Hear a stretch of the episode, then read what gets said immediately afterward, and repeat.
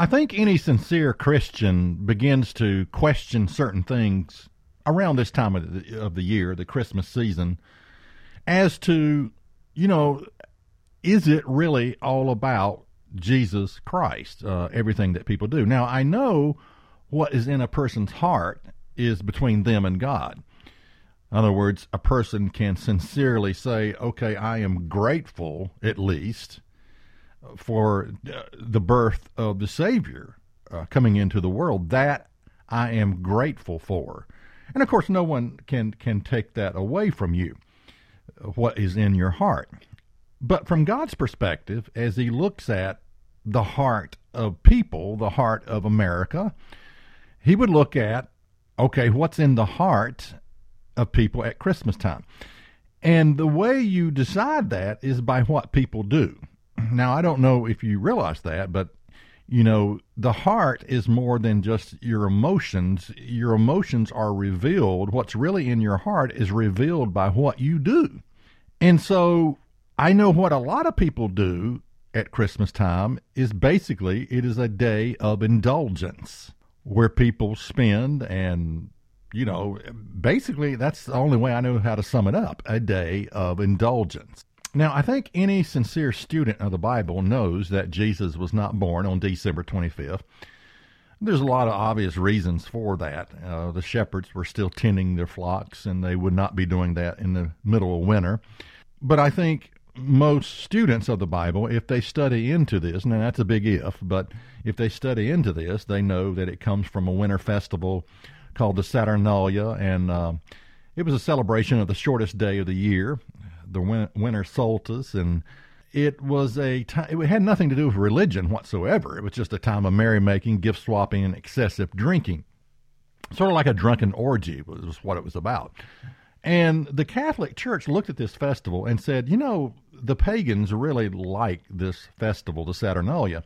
If we could Christianize it, if we could call it Christ's Mass or Christmas and say Christ was born on this day, we could get a lot more converts in, into the church.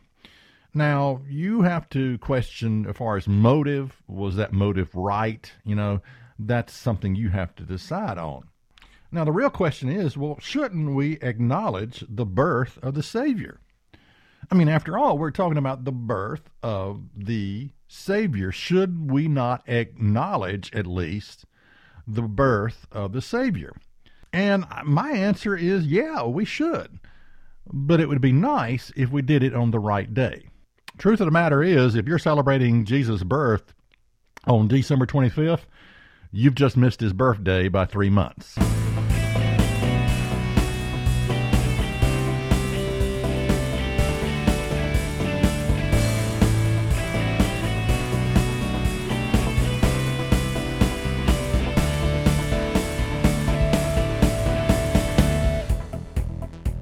Is That Really in the Bible? presents the teaching ministry of David Freeman. E.W. Bullinger, who is a, um, he actually put together the Companion Bible. You may have that. But he places the birth of Jesus Christ on the first day of the Feast of Tabernacles in the fall during the holy day season. Now, there's other ways to figure this, and I don't have time to go through this, but you can study the course of Abijah. The priests served in the temple, they had rotations that they would serve. You can study uh, the conception of Elizabeth, you can study the conception of Mary with the birth of Jesus. And if you follow that through, and it is a complicated study, but if you follow that through, you it will lead you to the birth of Jesus being in the fall of the year, under the moon of, which would basically be our month of September, October, it would fit into that uh, area of time as to when Christ was actually born.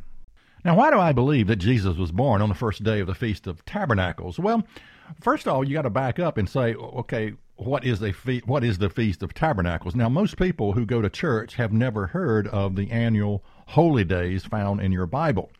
In Leviticus 23 and verse 4, it says, These are the feasts of the Lord. These are the feasts of Jehovah, even holy convocations, which you shall proclaim in their seasons. The holy days revolved around the seasons of the year, and the seasons revealed something. It meant something. In fact, the holy days are all about Jesus Christ. So, why do I believe that Jesus was born on the first day of the Feast of Tabernacles?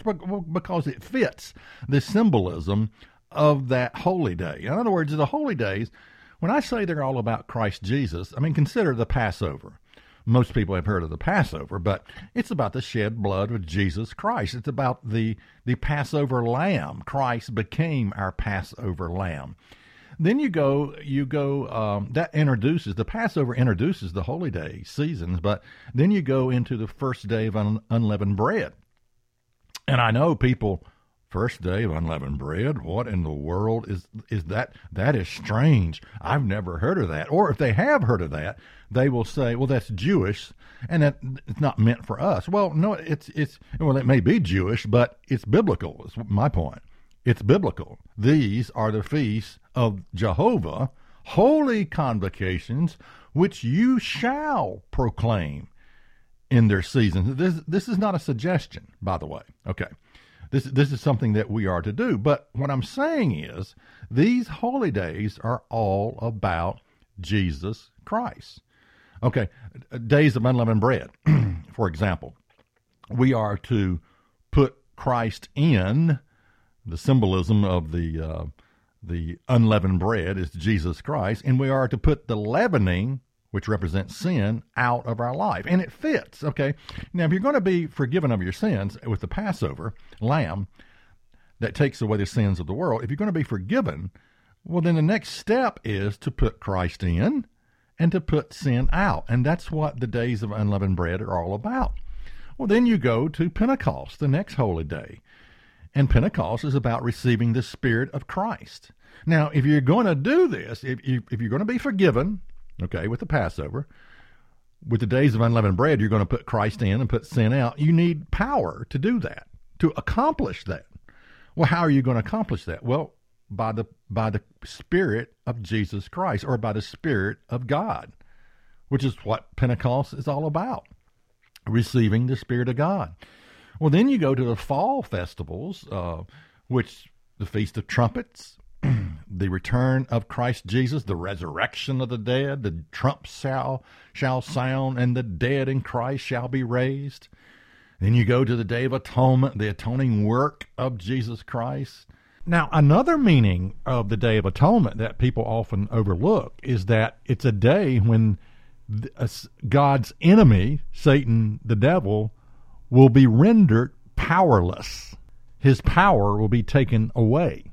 And the fact that this being, uh, Satan, who is going to be dealt with eventually, his time is going to be up. He's going to be cast out to deceive the nations no more, which is another meaning of the Day of Atonement. But then after that, you come to the Feast of Tabernacles, which represents we are tabernacling in this physical body that wears out. We, we're, we're a temporary tent, okay?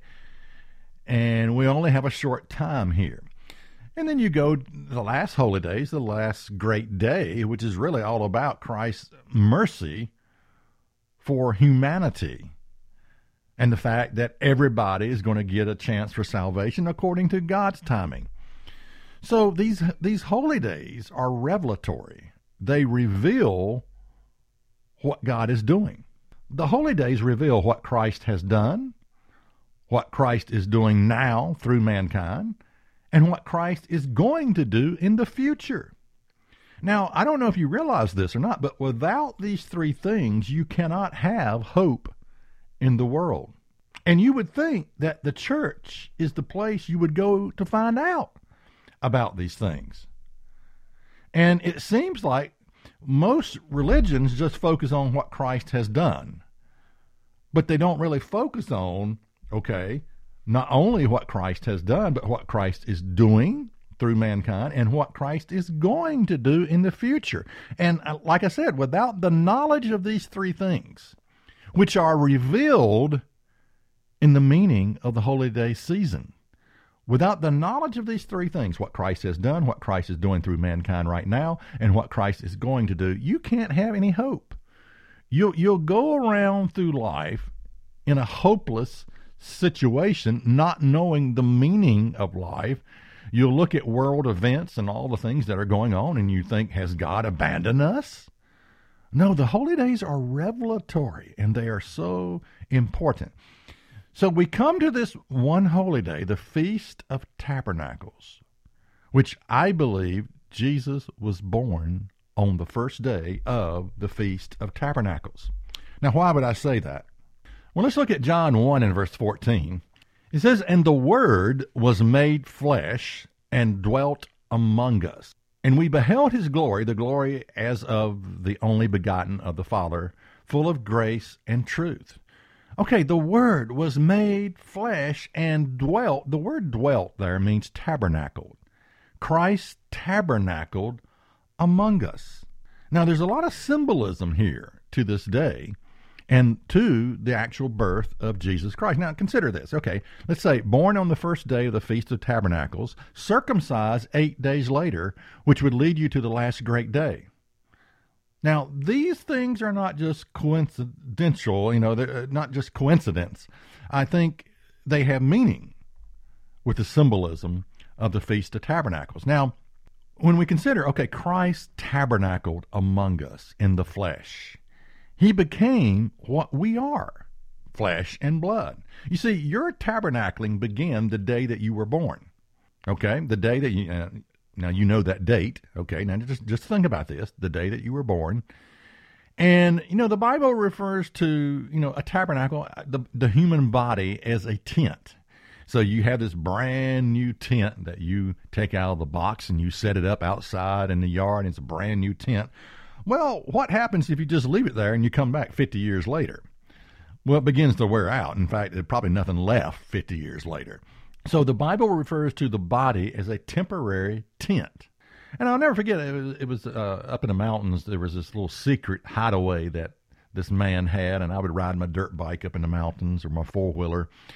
He had a tent up there, and uh, uh, really by, beside a creek bank, and uh, it was just a cool little place to go to. And and uh, I would go up there and sit in a little chair that he had and just sort of meditate and look at the beauty around me.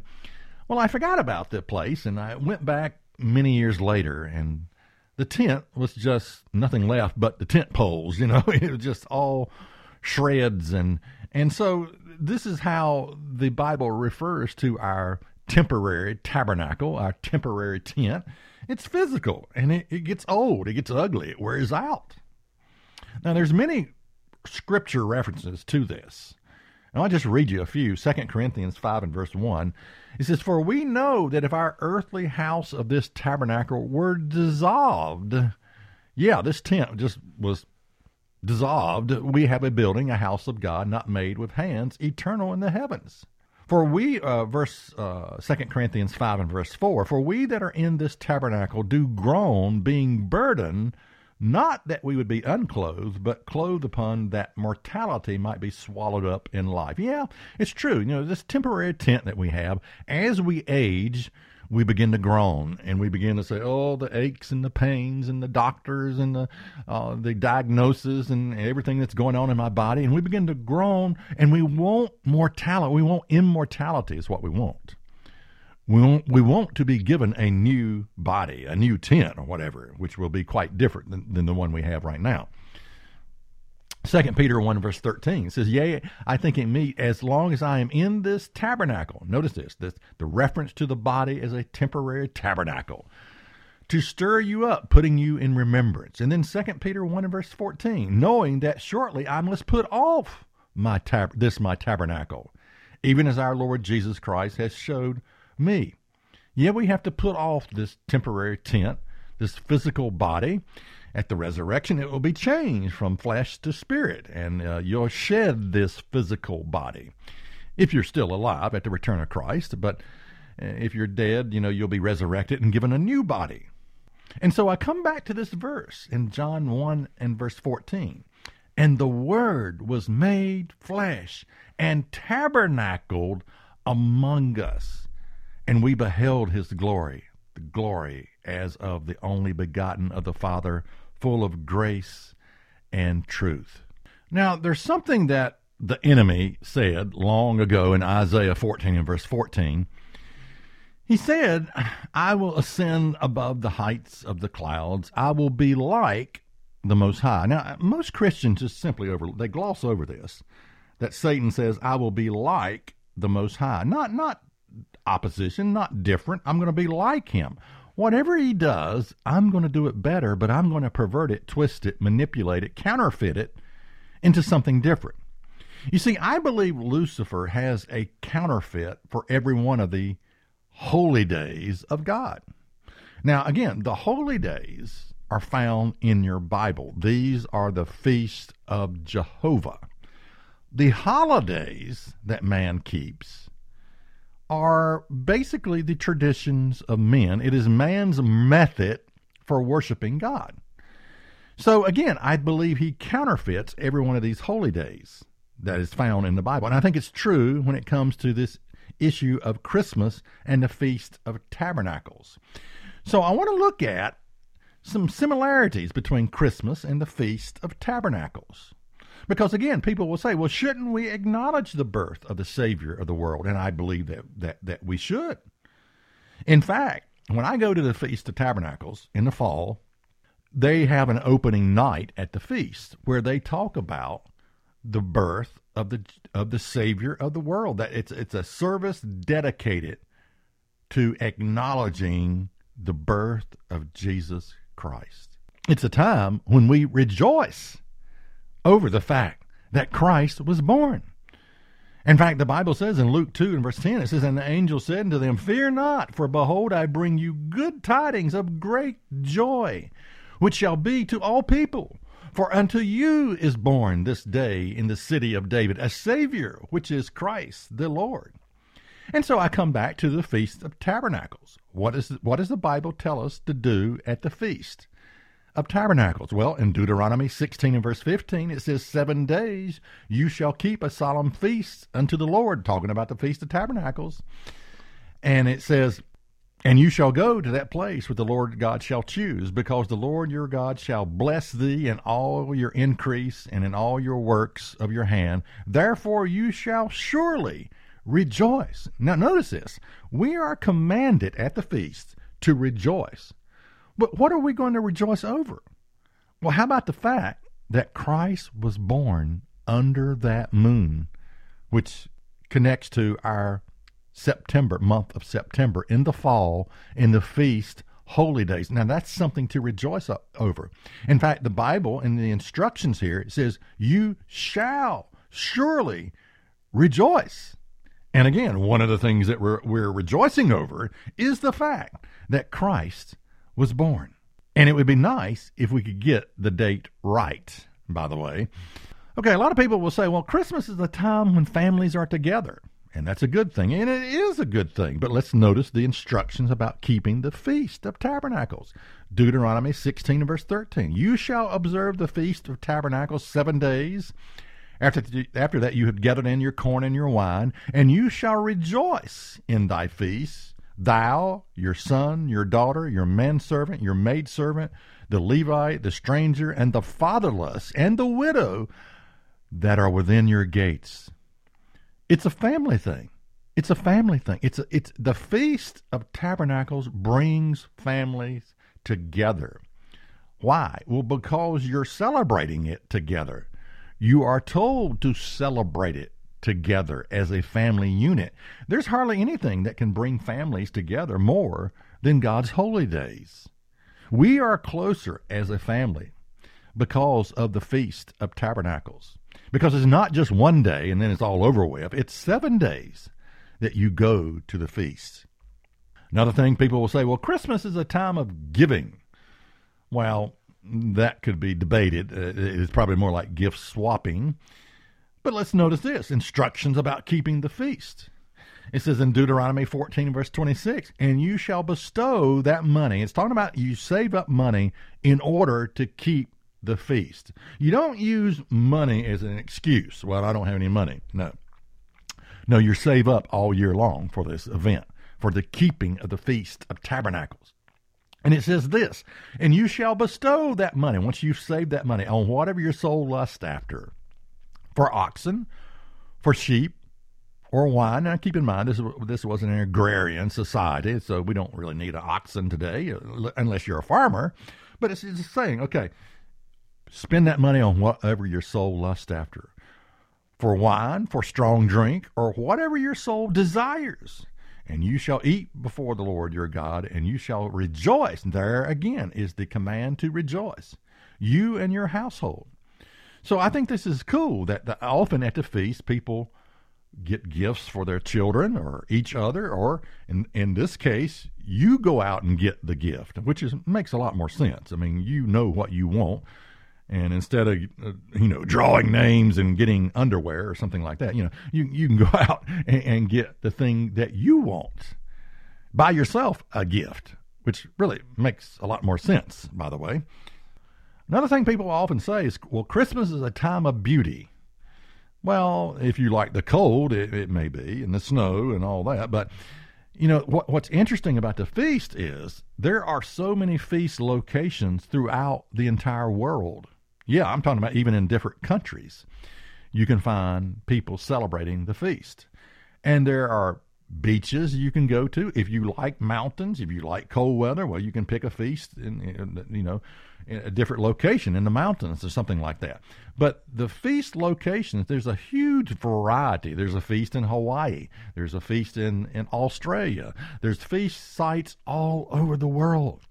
Another thing I think is interesting is that there is no emotional letdown after keeping the Feast of Tabernacles. I mean, you go away spiritually high when you leave the feast. Because the feast is not just about one day of self indulgence. It's not. It's a lot more to it than that. Oh, yeah, there's the celebration of the birth of, of Christ. Yeah but it's more to it than that. I mean, there's there's rich sermons and spiritual messages that you receive. There's song and and dance and and just there's events that you can do. There's seminars that you can go to. It's it's an educational process of getting your life together and being encouraged for seven days and and it's it's just a, you you go away from that experience high on God because you've done what God told you to do. So I come back to the fact that Christianity does have an enemy, and this enemy said, I will be like the Most High. And I truly believe that this enemy, our enemy, counterfeits every one of God's holy days. In other words, I will take what the written word says. You know, these are the feasts of Jehovah and I will take these holy days and, and because I realize man needs to worship God, but I will counterfeit it, I will do it differently, I will twist it, I will pervert it, and I will come up with a method for that people can worship God that is solely materialistic, that is nothing more than a day of indulgence. Oh yeah, I yeah, yeah, people say it's all about Jesus. And which, you know, when people you know, I have to be careful when I tell people I don't celebrate Christmas. I I have to also go one step further and say it's it's not that I don't believe in Jesus because a lot of people when I tell people I don't celebrate Christmas immediately they look at you like you're crazy and they say you don't believe in in Jesus Christ and so I have to tell them it, it's it I believe in Jesus Christ it's just that I don't believe that everything people do at Christmas is all about Christ and I judge that by their actions, what they're actually doing. Well, you, you know, and people will say, well, you shouldn't judge the heart of a person. Well, I judge by their actions. And what I see is a grand day of indulgence. I mean, just look at your commercials on TV. But I think it's interesting that this being who says, I will be like the Most High, not opposite, not different, but like the, I will have my own religion, you see and that he takes this and just turns it into something basically that has no meaning whatsoever. And that often leads people at the end of it all, after the one day of indulgence, people go away emotionally drained. And it's like, I can't believe it's over with. That was it. You know, and it leads people, it, it leaves people empty inside. And one of the things I can guarantee you is this God's instructions, God's holy days, never, ever, which are all about Jesus Christ, will never leave you feeling empty inside. They uplift, they instruct, they correct, they lift your spirits where you will be high on God because you're doing what He tells you to do. Now, in Revelation 21 and verse 1, it says, And I saw a new heaven and a new earth. For the first heaven and the first earth were passed away, and there was no more sea. And I, John, saw the holy city, New Jerusalem, coming down from God out of heaven, prepared as a bride adorned for her husband. And I heard a great voice out of heaven saying, Behold, the tabernacle of God is with men, and he will dwell with them, and they shall be his people, and God himself shall be with them and be their God. God has always desired to tabernacle with man. He sent his Son in the flesh to tabernacle with us. And of course, his tabernacling lasted 33 and a half years. And there's the thing, though, there's always been this barrier between us and God. And that barrier is being corrected day in and day out. The outward man perishes, but the inward man is renewed day by day. So, what can we conclude from this? Well, number one, Christ was born under this moon or under that moon of September during the fall holy day season. He was born, I believe, on the first day of the Feast of Tabernacles. That he came to the in the in the flesh to tabernacle with us, among us. Second thing we found is Leviticus 23 and verse 4. It says, These are the feasts of Jehovah, even holy convocations, which you shall proclaim in their seasons. It's important that you acknowledge this to the world, that you tell the world about these days and the meaning of these days. And the third thing we're told to do at the feast is we're commanded to rejoice. And one of the reasons we rejoice is because Christ Jesus was born under that moon and during the time of the fall holy days, during the time of the Feast of Tabernacles. If you would like more information or if you have any questions, write to Is That Really in the Bible? 27 Brookledge Lane, Rocky Mount, Virginia 24151. Or visit us on the web at isthatreallyinthebible.net. For more information, check us out online at isthatreallyinthebible.net. Listen to the podcast, watch the weekly program, worship with us on our weekly Sabbath service, and be sure to visit our free bookstore. Again, the website is isthatreallyinthebible.net.